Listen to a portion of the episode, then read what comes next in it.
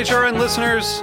As we celebrate our 15th year, we are deepening our commitment to giving voice to the next generation of food systems storytellers, and we need your help. Our internship and fellowship programs help activate new possibilities for underrepresented and underestimated young people through experiential journalism, audio engineering, and production training. Through these unique programs, HRN helps food equity stewards build essential workforce readiness skills that expand their potential and foster economic mobility. Please consider supporting these critical programs. And with a minimum donation, you can be entered to win a dinner for two at an amazing restaurant in one of eight cities and tickets to a concert at a great venue in one of those cities. We have incredible partners across the country who have donated, as they also share our passion for helping to educate the next generation of food systems storytellers. Check out heritageradionetwork.org slash 15 to donate and enter to win today. That's heritageradionetwork.org slash 15 to donate and enter to win today. And make sure you donate before March 31st. Thank you. As the news of coronavirus reverberates throughout the world, we at HRN are especially concerned about how coronavirus will impact our food system. We will use our platform to support the restaurant, agriculture, hospitality, and other food related industries by maintaining our coverage and operations. As social distancing becomes the temporary norm, podcasts are more important than ever. There's never been a more crucial time to stay informed about the state of our food system and the ways that food connects our global community. We're sharing all of our COVID-19 coverage at heritageradionetwork.org/covid19, from interviews with nonprofit leaders and journalists to first-hand accounts from chefs and restaurant owners to reports on how this crisis is affecting regional farms. Our team is working remotely from all over to keep food radio alive. HRN needs your support more than ever to keep sharing essential stories and resources with our listeners. Make a donation of any amount. Visit heritageradionetwork.org/donate. This episode is brought to you by Bento Table, a monthly food subscription service for avid home cooks focused on delicious and sustainable pantry items. Learn more at bentotable.com. That's B E N T O T A B L E.com. And when you use code HRN for a new subscription, you get $20 off, and we at HRN get 10 bucks.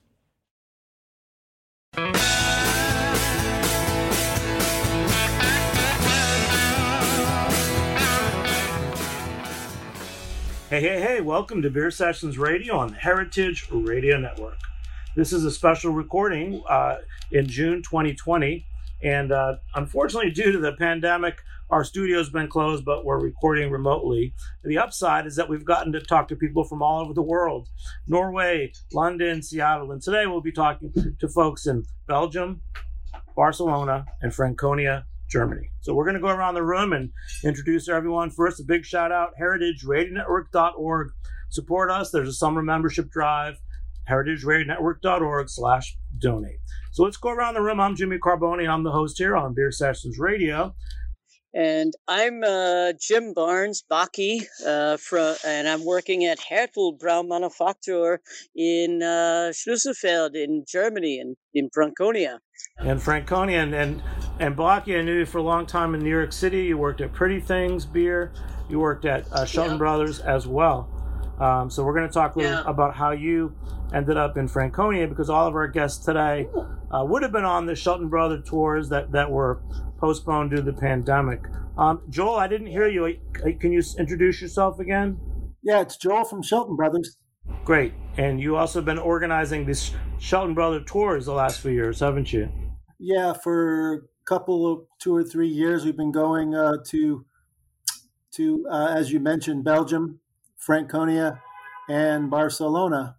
So when you said you wanted to have a uh, show about the tours, I said let's get some of my American buddies who are in all three of these places, and they can talk about how much they miss me. well, it really makes sense, and I'm, it's great to be here in New York and get the chance to talk to people in those three countries.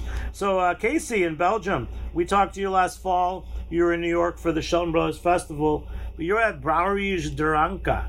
Yeah, hi. Hi, everyone. Jimmy and listeners. I'm Casey Wellman. I work at Brouwerij de Ranke in Dottignies, Belgium, just on the language border over here. It's great. And uh, when did you first go to Belgium and, and end up working at a Belgian brewery? Uh, I just came over here in 2012 as a communications student.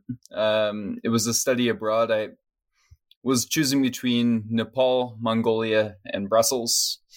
Um, I compromised and picked Belgium for the beer, um, which I guess uh, eight years later wasn't much of a compromise because I'm pretty happy where I am. Oh, that's great. and the other, so we, we've got uh, our other American expat is Elliot. Elliot, introduce yourself uh, in Barcelona. Hey everyone, I'm Elliot Konig. I'm here at uh, Edge Brewing in Barcelona, Spain. That's great. So first, I want to, I want to, uh, Elliot, you're newer to me. Just tell us uh, about Edge Brewing, how it got set up. It's it's Americans. There's American equipment. Tell us what, why that happened, and how you got involved. A little backstory on Edge. Sure. So Edge Brewing uh, was the brainchild of Scott Vanover and Alan Shepard uh, two Americans who were, you know, involved in the beer community in the U.S. Uh, Alan works for Premier Stainless. He had worked for them before and is actually back with them now. Scott was a home brewer and just a beer aficionado in Tampa.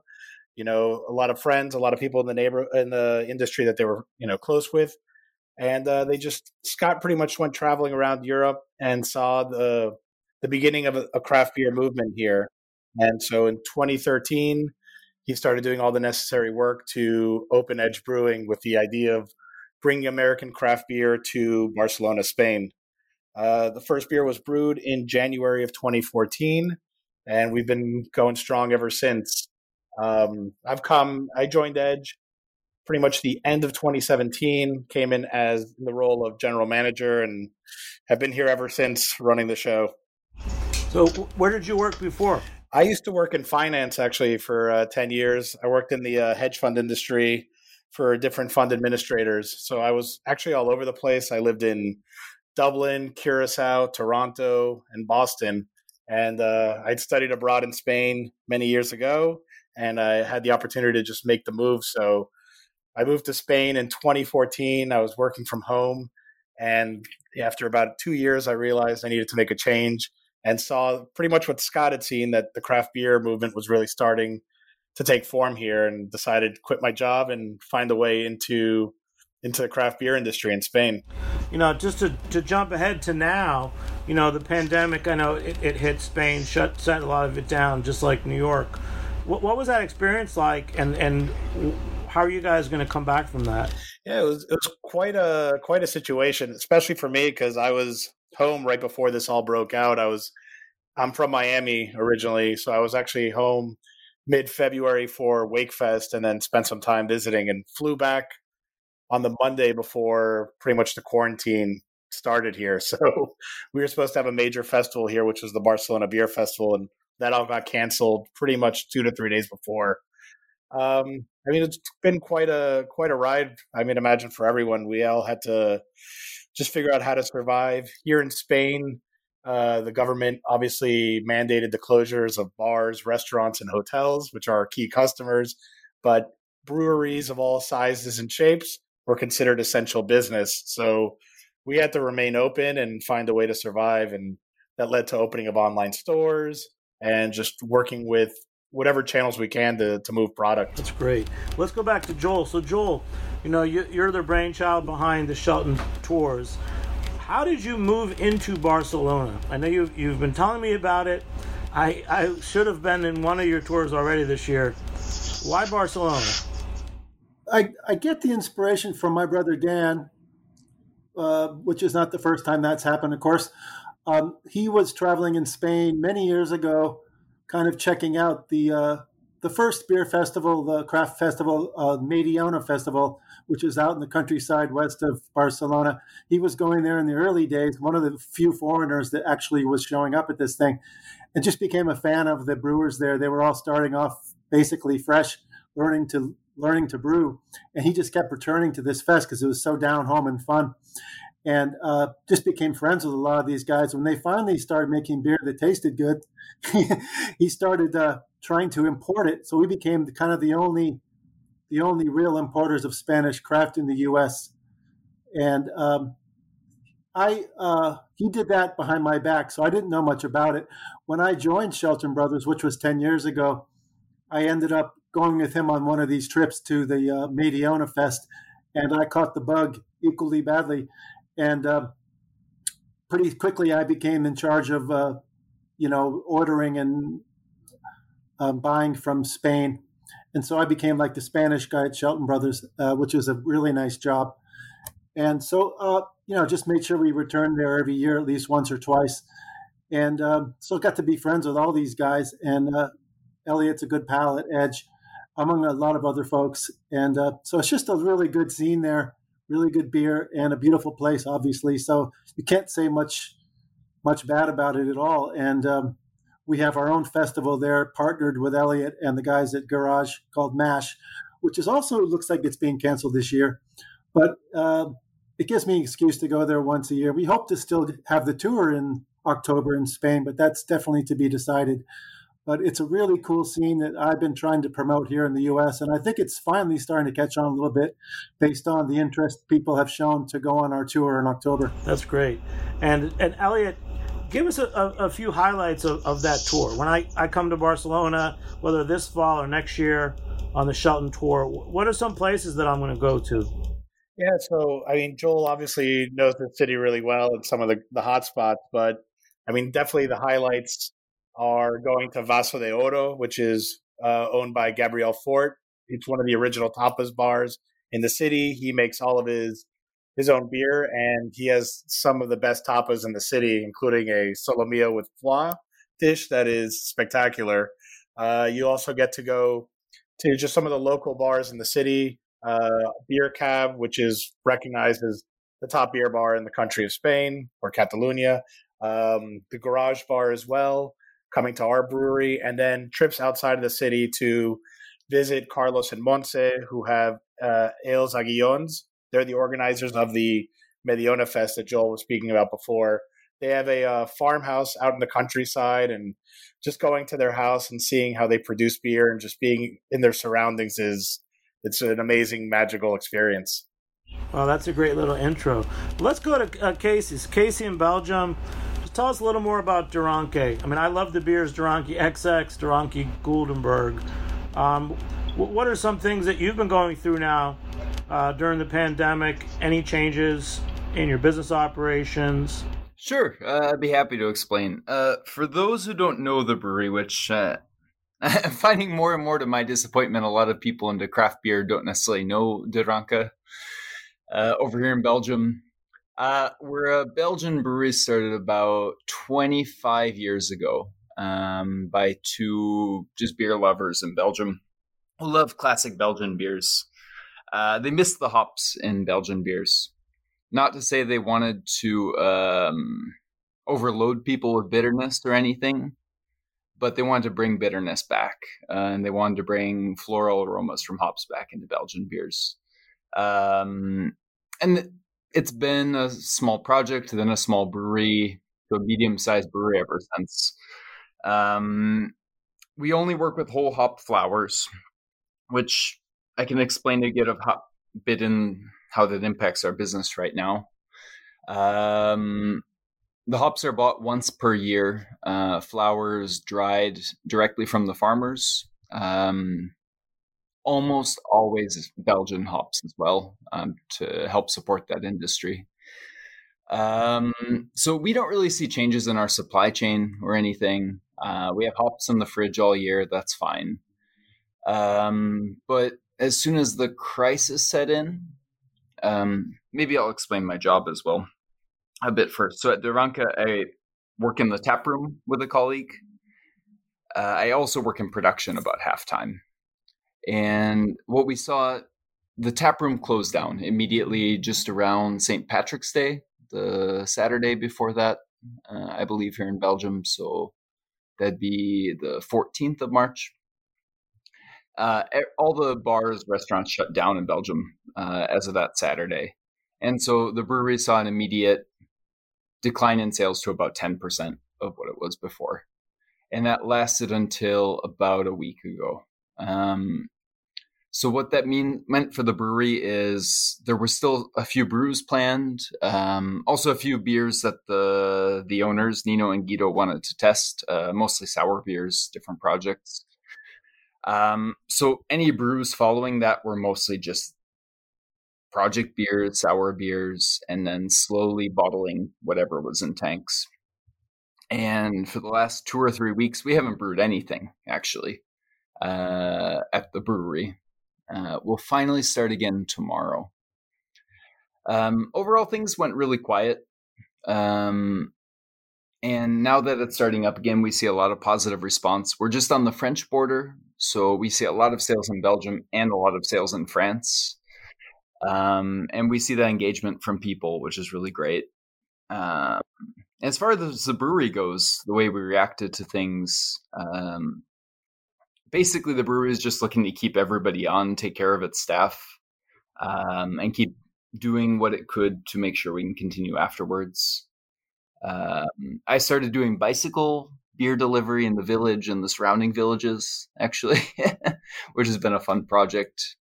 Uh, and we're slowly now over here getting a little bit back to the the usual, which is um, at least in the French speaking part of Belgium, but definitely in all of Belgium as well. Uh, drinking beer on terraces uh, whenever it's sunny, and you definitely see that energy coming back again. Well, that's great. Um, we'll talk more about your beers because I just love the De Ranke XX and the, the bitter hops and everything. Um, so, and Joel, what are some of the features of the the Belgium tour for Shelton Brothers? That's another tour I want to go on. Well, yeah, I mean, the, De Ranke is a is a uh, definitely a feature. It's one of the most beautiful breweries to visit. I mean, it's it's a great view from the terrace to drink beer. I mean, you can't beat that to start off. But of course, you know, uh, the obvious things like uh, Cantillon and Driefonteinen um, are, are highlights. Uh, pretty much everything we go on in that tour for me is equally great highlight. Uh, Straza, um, uh, uh, Thiriez in France. We get to go to Westvleteren. We might even, uh, next time we go, we may even get a tour inside, which is, I think, no one ever gets, but we'll see what happens with that. Um, it's just one stop, one thing after another. Au Baron in France, uh, De La Senne in Brussels. It's just pretty much one great thing after another. So I can't even pick one thing out. We had we had some new things uh, added on, which I'm very disappointed to have missed. Um, Pooker, Pooker, I'm trying to remember the name. Pooker, it's it's a hop farm. We were going to go visit. Uh, Plukker, the Plukker. Yeah, yeah, yeah, yeah. Um, and that was a hop farm that makes their own beer, and I just sort of found it online, which I had never been there. We were going to visit those guys, and we were also going to uh, the Kazematten, this brewery built into the castle uh, to the uh, city walls in uh, Ypres, was going to be our opening dinner and stuff, all kinds of things. Uh, so you know that's all come and gone in May. We never got to go. Uh, fortunately, the huge majority of our guests were so psyched to go on the trip that they just decided, all right, we'll sign on for next year and uh, they all paid and everything and they just said all right never mind we'll just go next year so they were very very cool about that for the most part so we're just going to plan to just recreate it next next may uh, assuming everything goes okay i have to admit i'm a little concerned about our uh, us response to covid and whether anyone wants us to ever visit again but uh, we will see but uh, hopefully may two, 2021 will come sooner than later. Th- thanks, Joel. You know, you know, we, we just don't know, but I also feel like I'm, we're all positive people, so we know that we're gonna have some resemblance to normalcy in some way. Um, let's go over to Franconia. So, Bocky, Jim. Hello. Uh, yes. Just tell us your journey. How did you end up in Franconia? A little backstory, and just part, you know, parts of the daily life that, that you're loving and the, the beer culture there. Because for you know, for diehard beer fans, before there was American craft beer, Franconia was the promised land. Yeah, it was. Uh, it Bamberg was a word I always heard from the older beer geeks back in the early 2000s when I first started getting into beer. And I thought, what the hell is this Bamberg? But I think it didn't really sink in until I first saw a Shelton Brothers video, uh, wherein it was uh, the dear departed uh, um, uh, Ray Deter with Daniel Shelton.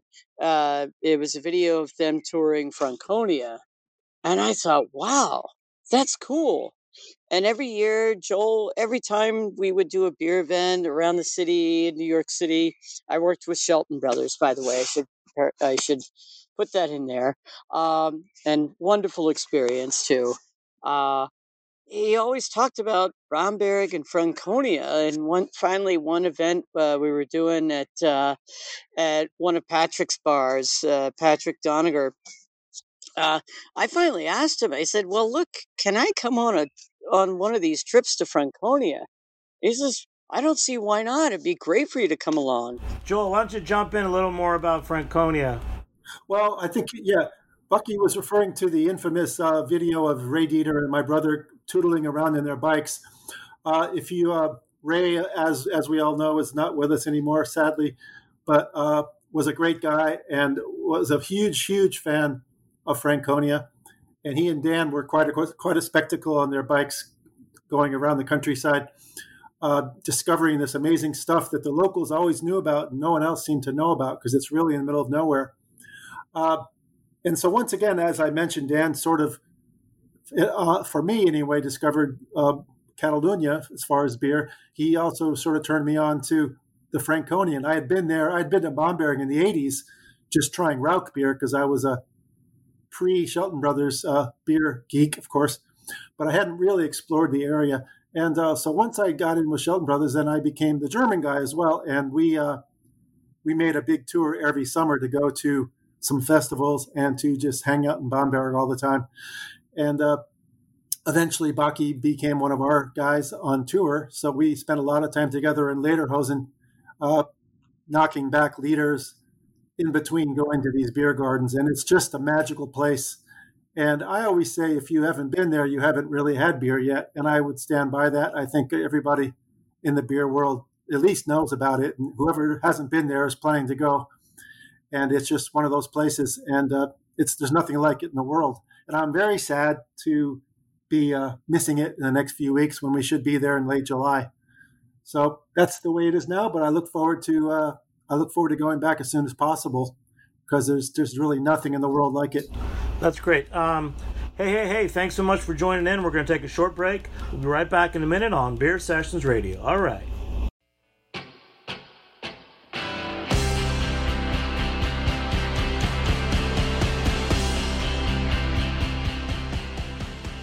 This episode is brought to you by Bento Table, a monthly food subscription service for avid home cooks focused on delicious and sustainable pantry items. Bento Table is founded by Ben Simon, a longtime food lover, advocate, and experimenter. Ben goes around the country finding the stuff that you would buy if you were vacationing somewhere cool, like Charleston or California, and he buys it for you and sends it to you in a box. Bento Table has three different subscription plans. One, Pantry Essentials, incredible dry staples each month. Rancho Gordo beans, Geechee Boy grits, and community grain pastas. All excellent, by the way. Global Delicacies is another choice, and it's a way to explore the cuisine of different countries and cultures. Delicacy boxes might include razor clams from Spain, tinned obviously, huitlacoche from Mexico, or grilled artichokes in oil from Italy. Bento Table includes both the Pantry Essential and the Global Delicacy Plan. By purchasing any subscription, you'll help sustainable, well produced ingredients and small producers stay alive in today's big business environment. Start your monthly subscription at bentotable.com. That's B E N T O T A B L E.com. Use the discount code HRN to get $20 off a new subscription, and Bento Table will donate $10 to support all of HRN's programming. Hey, hey, hey, welcome back to Beer Sessions Radio on the Heritage Radio Network. It's June 2020, and we're talking with American expats in Europe, uh, including Casey at Bra- uh, de in Belgium and Elliot at Edge Brewing in Barcelona. So, Elliot, um, what what is unique about things, the ingredients in particular? Some some things that I would say this is Barcelona. Are using American ingredients, American water? Um, you know what what is uniquely Barcelonian about craft beer? Is is is beer something that Spanish people or Catalanians have been drinking? Now give us a little little interesting details. Yeah, so well to start with with the ingredients, uh, obviously in the early days when he when Scott and Allen started the brewery, there was this concept for all American ingredients, American recipes, American machinery. Uh, nowadays, the only thing that still remains is the American machinery uh, from Premier Stainless. But at this point, our brewer is British with Robin Barden, and our ingredients, we've realized that sourcing is much easier to do in Europe than bringing it over from the US. aside from the hops, obviously. Um, so that's that's pretty much been just in terms of the ingredients. Spain is a a very beer loving country. Uh, the the they consume beer at all hours of the day. It's not surprising to go in for your coffee at nine in the morning and see people just sitting at the bar already drinking, whether it be alcoholic uh, beer or non-alcoholic beer. So there's always been a just a demand for beer here. So yeah, so there's there's always been a high demand for beer here, and you know historically the industrial breweries of of Spain have always you know been kings, whether it be Estrella Damm or Mahou San Miguel. Uh, those have always been the you know the pioneering beers.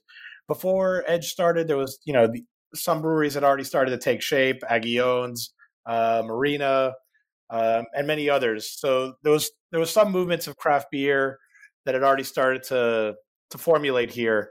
And over the last four or five years, it's definitely been an explosion uh, with just so many great breweries popping up, not only here in Barcelona, but throughout the country. Um, you know, Barcelona tends to be a little bit more progressive uh, than the rest of the country. So it's, it's, definitely been a lot more prevalent here. But I mean, if you look around the country now, you have breweries like Basqueland up in San Sebastian um, or Peninsula in Madrid. Nap beer in Pamplona. I mean, there's just great beer now being produced throughout the peninsula. Yeah, and Elliot, um, you guys have so much going on in Barcelona, and I'm definitely going to visit at some point. Um, why do you export? Is is is there a marketing reason for it? Uh, you, why why would you export if you have so many people coming to Barcelona to drink your beer? So I guess kind of like what I was saying before, the, the whole movement towards craft beer is is relatively young here. Uh, Spain historically has been a country of drinking bicolor, whether it be, and as they say in Spain, rubia tostada negra or trigo, which is blonde toasted black or wheat, and that's how most people used to order. So getting people to pay for a more expensive beer or just with flavors that they weren't really used to was was a bit more difficult. And so I know when when Edge Brewing started, um, exporting was actually probably 80 85 percent of our sales, uh, and it was you know it's a great way to just get your brand out there. It gets you invited to festivals all over Europe and all over the world, so you get to travel a little bit more, and it was really really the way to do it. Um, but over the last few years, we've obviously seen the growth of craft beer throughout all of Europe, as it is all over the world. And so export sales is actually not as strong as it as it had been before and now there's definitely a, a, focus towards the local market but thankfully with all these years of producing and trying to educate and teach the consumers here that there is more to a color in beer it's it's actually gone well that we've been able to level out and sell more beer locally and within the country rather than exporting it. Is it Elliot? You're the you're the GM. Tell me a little bit about the roles that you have. Um, you're separate from the brewery. There's an ownership structure. You know, what are you responsible for? it's a loaded question. So I originally got hired as a general manager, so that was to do the accounting and the administration and kind of general human resources, managing the brewery and as Scott said, being the adult in the room. Uh, but that's obviously changed quite a bit over the years. I also do all the international sales, all the national sales.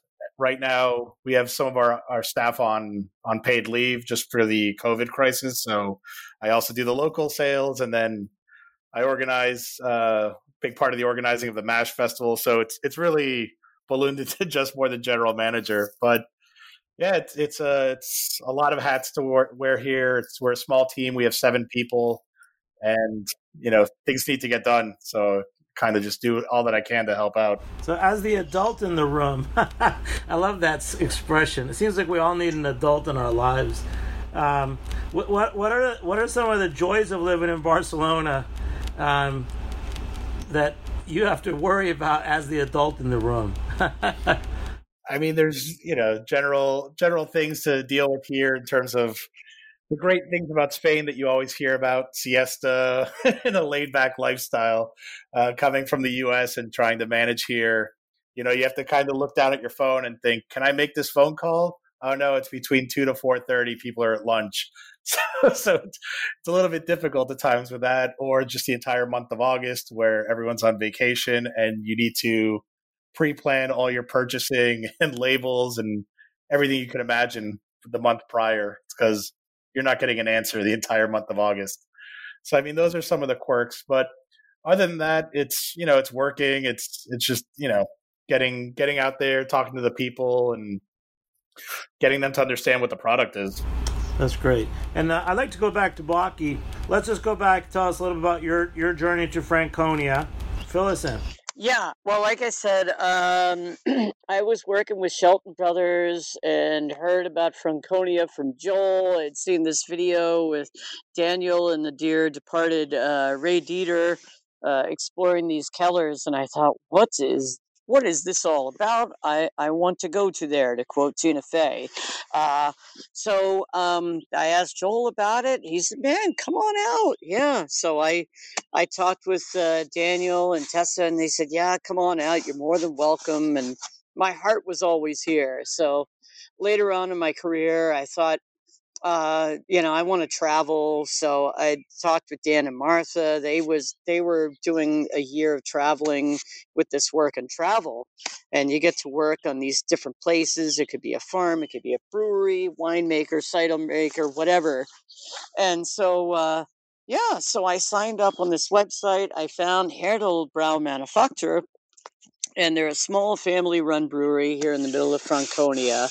And I mean, really, really small, as in one room about the size of your office, Joel, that fits uh, the brew house, the the filling machine, and the uh, bottle washing machine. So I was just washing about like 600 bottles today with you know in this tiny machine that fits six bottles 16 bottles at a time so yeah but um yeah i started working with these guys uh and gosh was it 2018 and uh, had to be away for a few months because of the whole Schengen uh, visa thing.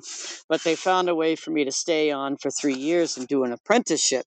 So now I'm going to school and at the same time i'm learning german i mean literally that's how it's been so i sit in class at the school i don't understand a word of what's being said although it's getting better and then i go back through with google translate and i'm like oh okay yeah yeah yeah okay pasto so um yeah, yeah, don't don't poison any don't poison anyone, Bocky. No, no, no. I'm I'm it's i'm learning proper it's it's it's really cool it's uh the experience of of learning the beer culture here and the brewing culture and uh learning the language at the same time it's it's probably one of the most challenging uh things in my life parts of my life but uh also really incredibly rewarding it's just um yeah. T- tell us about the town so the Braumanufaktur Hertl. Brau Manufacturer Hertel. It's the a, town that it's, it's, in, and a little bit yeah. about that town. Any other breweries nearby? Any places to eat food? A little bit of the life oh, of the town. Cool. Perfect. Well, we're in this little town called uh, well, it's it's a yeah, it's a town called Schlüsselfeld, and on the outskirts of Schlüsselfeld is uh, is the brewery in a little hamlet called uh, Thüngfeld, and uh, so uh, the comp- the the brewery started uh, 12 years ago. Uh, the family started it, and uh, basically, yeah, we nearby us is a another brewery that's a bit more traditional, slightly bigger. It's called uh, Sternbräu Scheubel, and I live right across the street from the, the brewery there. So uh, yeah, it's uh the it's a it's a little market town. We've got a hotel, we've got a brewery, and a big old church with a steeple. Like where I'm sitting, I'm looking over the town. Uh, you know, in this beer garden. So uh, yeah, it's just uh, and it's it's it's a farmer town. They're farmers. There's uh, there's you know you've got you know Puma and uh, Adidas that manufacture their their uh, their shoes uh, right nearby. So there's a lot of thirsty people, a lot that come by. And what and what about some of the ingredients? So it's a farming area. I mean, hops, Yeah. malt. Tell us some particulars. Is, Um, is there a place that you guys year- buy The, from? the main farming industry is uh, wheat and barley. Obviously important for beer and for bread. Um, also, uh, uh, rapeseed, uh, uh, you know, for rapeseed oil. So, in this, like later in the spring, you've just got these brilliant fields of yellow, bright yellow, and they're these uh, rapeseed flowers. So uh, that's a big thing. And then yeah, we've got we're surrounded by forests, so we've got wild blueberries and blackberries that grow uh, all around. So yeah, hopefully we'll have a good harvest of blueberries this year to uh, brew like a uh, a blueberry ale with. So yeah, And, and what beers are what beers are you guys making regularly at? Um, regularly at Hertl, we've got uh, uh, we've got a group of uh, the classic Franconian styles. We've got a Keller beer uh, called Opa's Liebling, which is uh, grandfather's favorite. Uh, a light lager beer, you know, bright lager beer called Moody's Sun and Shine, Mother's Sunshine, and then we have a, a wheat beer, a Weitz beer called Papa's Weisheit, so Papa's Wisdom. So we brew those uh, throughout the year, and we partner with a bigger brewery because we're just too small to uh, sort of feed the demand that uh, you know that we get with these beers. So uh, you know we sell throughout uh, the local area through you know to um, supermarkets, to restaurants, hotels nearby. So Bocky, la- la- last thing. So yeah, this will get edited too. Yeah. Bocky, last thing. So in that town, um, so Hertl is it's a new brewery. I- Is that common in Franconia that there's new breweries? Are there breweries that are open and closing, or there's just historical breweries? Tell me more. Um, well, there's uh, there's a lot of new craft breweries opening up, uh, mostly um, in you know toward the bigger cities like Nuremberg, and then obviously outside of Franconia in Bamberg, and then outside of Franconia in, in Berlin and uh, Munich. But uh, we're the one craft brewer uh, here in this uh, in this village, and uh, so we're like I we just brewed an IPA, a hazy IPA, uh, in conjunction with the All Together program that other half is doing. So, um, and we're getting ready to bottle that uh, this week, actually. So, it's so weird. I escaped uh, America's crazy hazy uh, obsession, only to arrive in Franconia, and they're like, "Let's brew a hazy IPA." so, yeah. So Yeah. Well, I'll tell you right in Brooklyn right now, Threes is featuring a a lightly smoked lager, and uh, a, a Oh, lot of breweries have been making Schwarz beer this this past winter. Yeah. So, you know, No, it's it's great. That's the beauty when there when there isn't a hell of a lot being sold. There's there's more time to let these beers lager. So, lager away. That's what I say.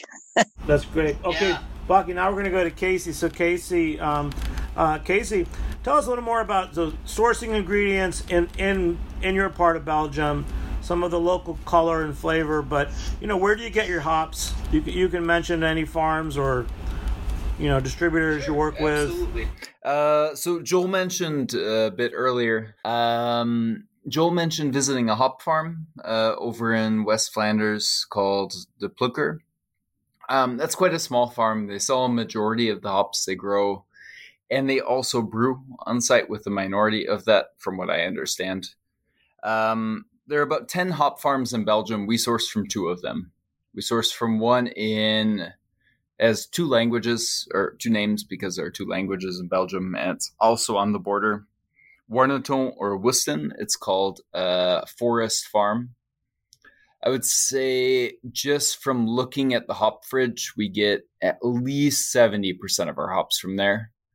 Um, and a minority of our hops from Poperinge, just near West uh, West Vleteren, uh, at Boerhaven. That's our secondary supplier. Um, we buy our malt from four different malt houses. Our pale malt all comes from Belgium, so is our base malt. Sometimes we dip into Germany for either wheat malt or um, specialty dark malts from Weyermann sometimes. Um, but it all comes basically from this region. Um, yeah, and the thing about De Ranke is that we work with hop flowers. So what determines a lot of how we work during the year is uh, the hop harvest, which is in about September here. Uh, we had a cool thing, which uh, I would really love to share with visitors uh, from anywhere, is uh, visiting the hop fields. Uh, we took a bunch of De Ranke fans out there last September, just before I was with you last time, Jimmy. Um, we uh, visited the hop fields just at harvest time. We watched the the hop farmer. They know us well. I mean, Nino and Guido, the owners of De Ranke, they've been clients of this hop farm for at least twenty years. I don't have a precise year, but it's been at least twenty from what I understand. Uh, they were showing us around. They showed us. They picked a couple of rows of hops for us. Uh, they were processing them, separating the flowers from the vines, and showing us where they dry them uh, along with a group of whatever people wanted to join us on that bus that day. Um, went around kind of exploring the roots of De Ranke that day. That was a lot of fun. That's great. And Casey, when you say hop flowers, you mean the hop itself? The cones, I guess, is what people say in the U.S. Yeah. So, so the hop is uh, it, one of its closest relatives is, I guess, cannabis, marijuana. Uh, but it grows a bit differently. It's uh, it grows several meters or yards uh, up. Um, it couldn't go into a bush, but hop farmers train it to usually grow up some sort of uh, metal wire just to get a good surface area uh, to expose the sunlight to grow flowers. Uh, the hop grows a green flower, which is about the size of an acorn. Uh, at least the female plant does, which is what the hop farms are populated with. Um, and that's the aromatic flower that might attract, for example, butterflies or other things. But to humans, it also smells very nice. It, um, depending on the variety, you can get very rose-like aromas, uh, all the way to fruity, all the way to um, like resiny, like evergreen type scents. Um, it's an amazing little flower. Um, it doesn't have that many uses for humans except to bitter and uh, flavor our beers as well as preserve them, or maybe to make a tea to help you go to sleep. Um, but at De Ranke, we love the hop, um, so, so we're very connected with that. Casey, um, just about you. Yes. When you when you first got there, whatever, eight years ago, um, what what was it hard to adapt? And did, what languages do you speak? And you know, what was it like uh, working in another country? Um, so I came here eight years ago um, as a student of communications, but my actual mission was just to visit breweries. Um, so I was skipping class quite often to go out and visit different breweries across Belgium uh, by bicycle, by train. Um, I, I guess I had a lot more ambition than I had fear.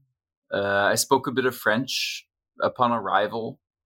Um, and as I studied it in the US, I didn't like it, to be honest. And that's not to criticize things as they are in the US, but uh, I had different reasons for studying French than most French students did. Um, I wanted to learn French to talk with people. Um, and a lot of the topics we studied in class were just uh, tourism based, to be honest. Uh, visiting, like monuments, sites, uh, as a tourist, what you need. And I, I didn't like it very much. So my French actually got much better in Belgium when I found out I could use that to learn about beer. I was like, oh, wow, suddenly this language makes sense. Okay, I can talk with people. Uh, I can talk with this monk. I can find my way through things. Um, and so my experience was very positive once I arrived. Um, I had a very helpful professor who I'm still very good friends with, uh, named Michelangelo van Meerten. Uh, you have a lot of unique names here in Belgium. Um, and during my semester of studies, uh, he was also learning a lot about beer.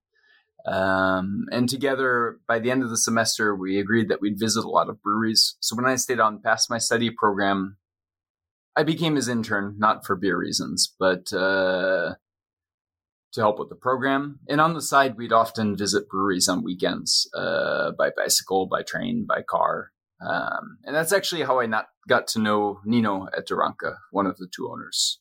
Um, is we basically wrote him an email. He said, "Sure, come by for a tasting. Um, no problem." Uh, and I, we we were both fans before that, but I've been a really hardcore De Ranke fan ever since. And that was 2013. And so, in the beginning, what were you doing? You were cleaning kegs. You were.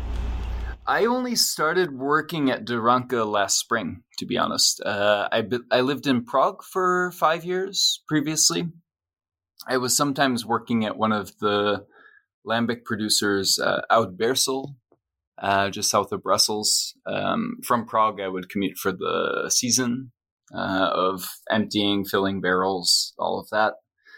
Um, and I just known Nino and Guido for a few years by then. Uh, to start at De Ranke, they hired me because um, in those recent years, since 2012 and 13, I'd picked up on a bit of Dutch. Uh, my French had gotten better. Um, and when I was traveling to Belgium, uh, always remembered me because I was, I, w- I would tell my, I was living in Prague and I would tell my Czech friends who were either brewers or they owned bars or just beer fans. I would say, okay, anyone who wants to come along, I'll take a week off and we'll do a tour. Um, in a, I think, a similar spirit to what Shelton Brothers Tours is doing, uh, just to really share a beer culture with people. Um, and Nino and Guido, they always remembered me mostly from that, uh, from an American guide bringing a bunch of Czechs into a Belgian brewery. It was a kind of a strange thing. Uh, but De Ranke was always a sure stop on my tour. I, I, I love the place. Uh, I love the beers. Um, that even spans from before I was working there. But uh, no, uh, from the beginning, I was hired to help man the tap room, um, to take some of the tours off of Nino's back because he gets a bit busy with other things, also has family life. Uh, now he's he's over 60 years old now, and he's still there usually six days a week at the brewery, um, and also to help in production on the side. So yeah, washing kegs is a part of my everyday thing. Sometimes I'm transferring bottles from cases to other cases. I'm still doing that. That doesn't change. Uh, everyone in the brewery does it. Um, because we have consigned bottles, so there's a deposit on them. Uh, we don't have a washing machine yet, so we take our cases full. We send the bottles to other breweries um, to be washed and reused.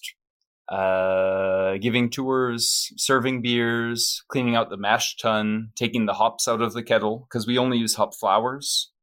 So somebody has to go down at seven in the morning, take the still warm hops from yesterday's brew, uh, fill hops or fill malt sacks with all these hops that are kind of semi dry, um, and then scrub with a, a bristle pad uh, or Brillo pad, sorry, uh, the whole inside of the boiling kettle. Um, it, it's really variable. My work. Well, it's it's a great journey, man. It's it's that's what I want to see on the tour, Joel. I want to go. You guys can come in the boiling kettle. You're absolutely welcome.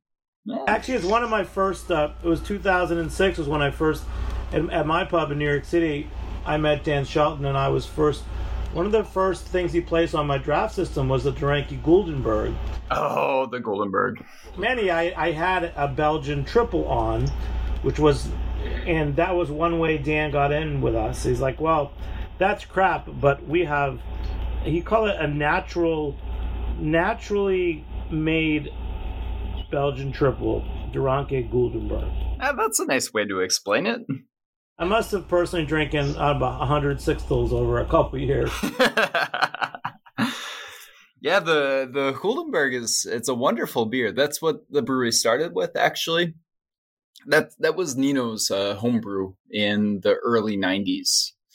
Um, which in Belgium nobody was starting a brewery in the early 90s. You maybe have De Dolle Brewers popping up from at some point. there, but there was a lot of radio silence because so many breweries had closed in the 1980s. Um, but yeah, it was with a triple, but a it's not a bitter beer, but there's bitterness in a triple. Um, I love Guldenberg. I, I, avoid it actually because it's so drinkable at the high alcohol, as with a lot of triples, that um, it doesn't help my next day very much. Um, I, I, think you know there's the cocktail craze. Screw the cocktail craze. I, am a fan of a really good Belgian triple on a Friday night. That's my drink. So ah, that's a good way to go. And by the way, that still remains one of our only two dry hopped beers uh, at the brewery. uh, our more hoppy aromatic beers are not dry hopped, but our triple is, uh, which is kind of funny. Uh, Wow, I'm I'm definitely I want to come there. Let's just get everyone. At Elliot, uh, if you want to just tell us about one beer that you you have and that you we could be drinking this summer. Yeah, so uh, actually, I'm enjoying one right now, which is our uh, Pina Colada Sour, our Berliner Weisse. Uh, today's actually the start of a holiday here. It's San Juan, so historic. Typically, it's a uh, one of the craziest party nights in the summer, where everyone goes to the beach there's usually bonfires and fireworks, and people have to jump in, jump, uh, get in the water and jump three waves at midnight. But unfortunately, the beach is closed this year, so they're not letting anyone, anyone over there. But I can kind of hear them setting off fireworks already throughout the streets. Um, but it's usually the the sign that summer is here. So I'm enjoying this pina colada sour. It's uh, we put pineapple puree into a kettle sour base, uh, pineapple puree, pineapple juice, and then for the coconut, we actually take out our paella pan and we we toast the coconut on the paella pan to then add that to the beer to get the coconut flavor into it. It's we've been doing it the past two years, and for me, it's usually the the indicator that it's warmer weather and it's time to go to the beach. What, how would you sum up like the, the, the feeling in Barcelona? I mean, many of us know the history, and you know there's uh, architecture and, and so many things going on there. Um, how what was the feeling there during the the quarantine and you know the spirit? What's the spirit of Barcelona? Yeah, so I mean, everyone really took it serious uh, once once everything went on to lockdown. It happened around the same time um, as I think Casey was saying, or or Bocky about pretty much that week before St. Patrick's Day, um, that weekend um, everything everything just went shut down, and everyone really took it serious. I mean, the, the, streets were a ghost town. You didn't see anybody out there. Nobody was even trying to to mess around. But then there was this feeling of camaraderie at 8 p.m. at night. Everyone would start applauding the uh, you know the healthcare workers and the police and everyone. And every, everyone really stuck together um, to to try to get through it. And then in the beer community, like I was kind of saying before, we all had to figure out a way to to stay around. And you know pretty much every brewery who didn't have it had an online store launch um, and the response was great. I spoke to a lot of the other brewery owners and we all found that people were just really really interested. People were you know buying a case of beer from us one week a case from another brewery the next week and just supporting all of us breweries so it was it was really great to see and that now it's it's starting to open up. It's been kind of weird the process here because it's been broken down by province. So some provinces, the smaller ones, have been able to, you know, get back to normal a little bit earlier than other ones. So we're kind of all just waiting and seeing. And then last week was kind of just kind of funny because we finally made it to phase three of you know the uh, the escalation, the de bringing down the quarantine and it was supposed to last for about a week or two but they gave the the permission to the the local governments to decide how long that phase lasts. And here in Barcelona, they did it for ten hours and just declared we were done. So they want they want tourists to start coming back, and they want people to get out there. So there's there's movement happening now, but hopefully people you know keep wearing their masks and are responsible, so we don't have another outbreak. So you're you're let's just get another beer from you by season. So it's summer. You you have a sour.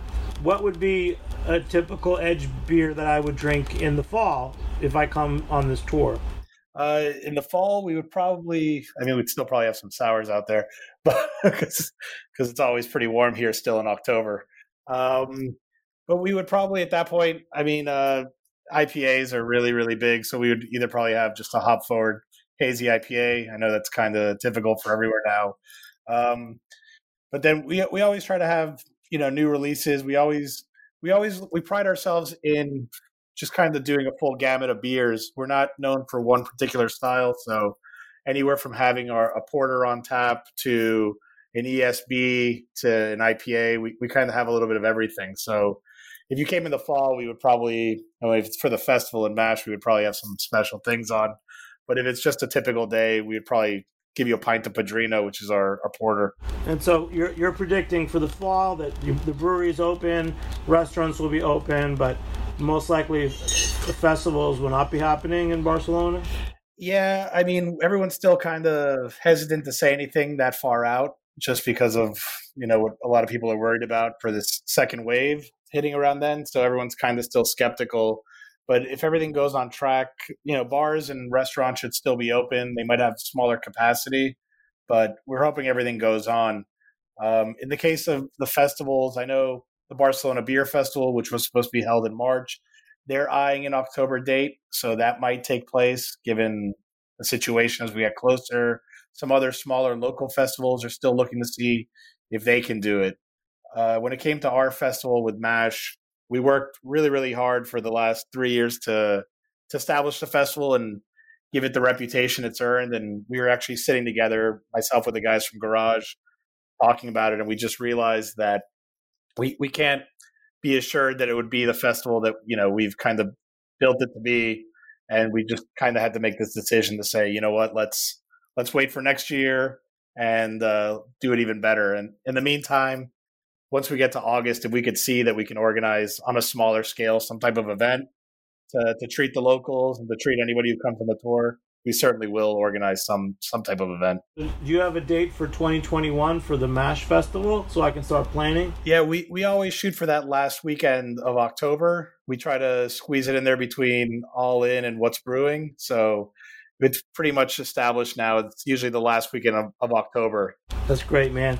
I'm so glad you, you got to come on the show, Elliot and Bocky and Casey. And uh, Joe, I don't, you know, we know about the Shelton tours. If he wants to just wrap it up, uh, anything else he wants to say about the tours? Sure. Um, first of all, it's it's uh, it's very uh, unfortunate for us because uh, I personally look forward to traveling over in Europe more than anything else that I do all year. And uh, I'm just trying to get past that and realize there's nothing I can do about that. Still hoping to go to see uh, Elliot and all the other folks in uh, Spain in October. But if that doesn't happen, I understand as well. Um, but uh, I encourage everyone listening to uh, get in touch with me if they're interested in visiting any three of these great places. We may add more places later too, but these are our favorite places to travel right now and really, really hoping we get uh, things straightened out for 2021 because I got to get myself over to Europe again. That's the uh, bottom line. It's all about me. I miss all you guys. I miss you, Joel. Uh, yeah, I miss all you guys. It's, we'll it's have like some ground place, waiting each for you. Each place is a, is a different experience and great in its own way. And I and I, uh, it's really that's what makes life fun for me is to to visit those guys over in those places. So hopefully it all comes back. Let's. We're gonna wrap. Bocky, just say goodbye in German for us. Uh, guten Nacht, Servus, and and schön and uh, you know, uh, gutes Schlafen. Okay, and Casey, say goodbye. Say goodbye in Dutch. Uh, at the brewery, we just say yo. and Elliot, uh, uh, Barcelona, uh, goodbye. Yep, I'll uh, give you the Spanish and the Catalan. Buenas noches, bona nit. Bona nit. Well, you guys have been great. Thanks so much for joining me here on the Heritage Radio Network. Joel Shelton of Shelton Brothers and Shelton Brothers Tours, Casey Wellman of Brouwerij de Ranke in Belgium, Jim Bocky Barnes of Fra- in Franconia, uh, Brau Manufacturer Hertel in Germany, and Elliot Konig of Edge Brewing in Barcelona, Spain. You guys have been so great. We hope to uh, visit you guys in the future on the Shelton Brother Tours. Thanks for joining me here on the Heritage Radio Network. Big shout out to our producer, Dylan Hoyer, and head engineer, Matt Patterson. I'm Jimmy Carbone. We'll catch you next time on Beer Sessions Radio. All right. Woo! Beer Sessions Radio is powered by Simplecast. Thanks for listening to Heritage Radio Network, food radio supported by you. For our freshest content, subscribe to our newsletter. Enter your email at the bottom of our website, heritageradionetwork.org. Connect with us on Instagram and Twitter at heritage underscore radio. You can also find us at facebook.com slash heritage radio network. Heritage Radio Network is a nonprofit organization driving conversations to make the world a better, fairer, more delicious place. And we couldn't do it without support from listeners like you. Want to be part of the food world's most innovative community? Subscribe to the shows you like, tell your friends, and please join the HRN family by becoming a member. Just click on the beating heart at the top right of our homepage. Thanks for listening.